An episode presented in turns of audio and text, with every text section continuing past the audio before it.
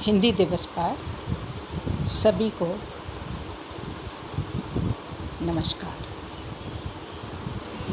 मेरी बेटी ने मुझे एक हिंदी की कविता लिख के भेजी है। मैं आपसे शेयर करूँगी। और देखिए, जीवन में ज़रूर नहीं है कि कभी किसी का समय ना आए। सबका समय आता है। इस कविता में, छोटी सी कविता में, मेरी बेटी ने अपने मन के उभार पेश किए हैं, जो मुझे बहुत ही अच्छे लगे। मैं आपसे शेयर कर आ हिंदी तुझे पालूं पोसूं।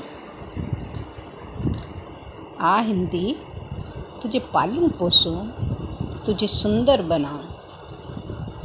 छक विक्षत पड़ी है। इधर उधर तो तुझे समेटूं, तुम्हें सवारूं, तेरा मान बढ़ाऊं। मेरी सोच में, मेरी बोली में रहने वाली आ हिंदी तुझे पालू पोसूं। मेरी सखी सहेली हिंदी, आ मेरे पास आ अटके लिया करूँ। तेरी मात्राओं से तुझे माँ की तरह दुलारूं।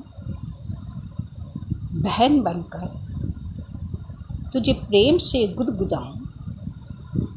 मान देकर तेरे अस्तित्व को सम्मान तुझे दिलाऊं। आ हिंदी, तुझे पालू पोसूं, तुझे सुंदर बनाऊँ।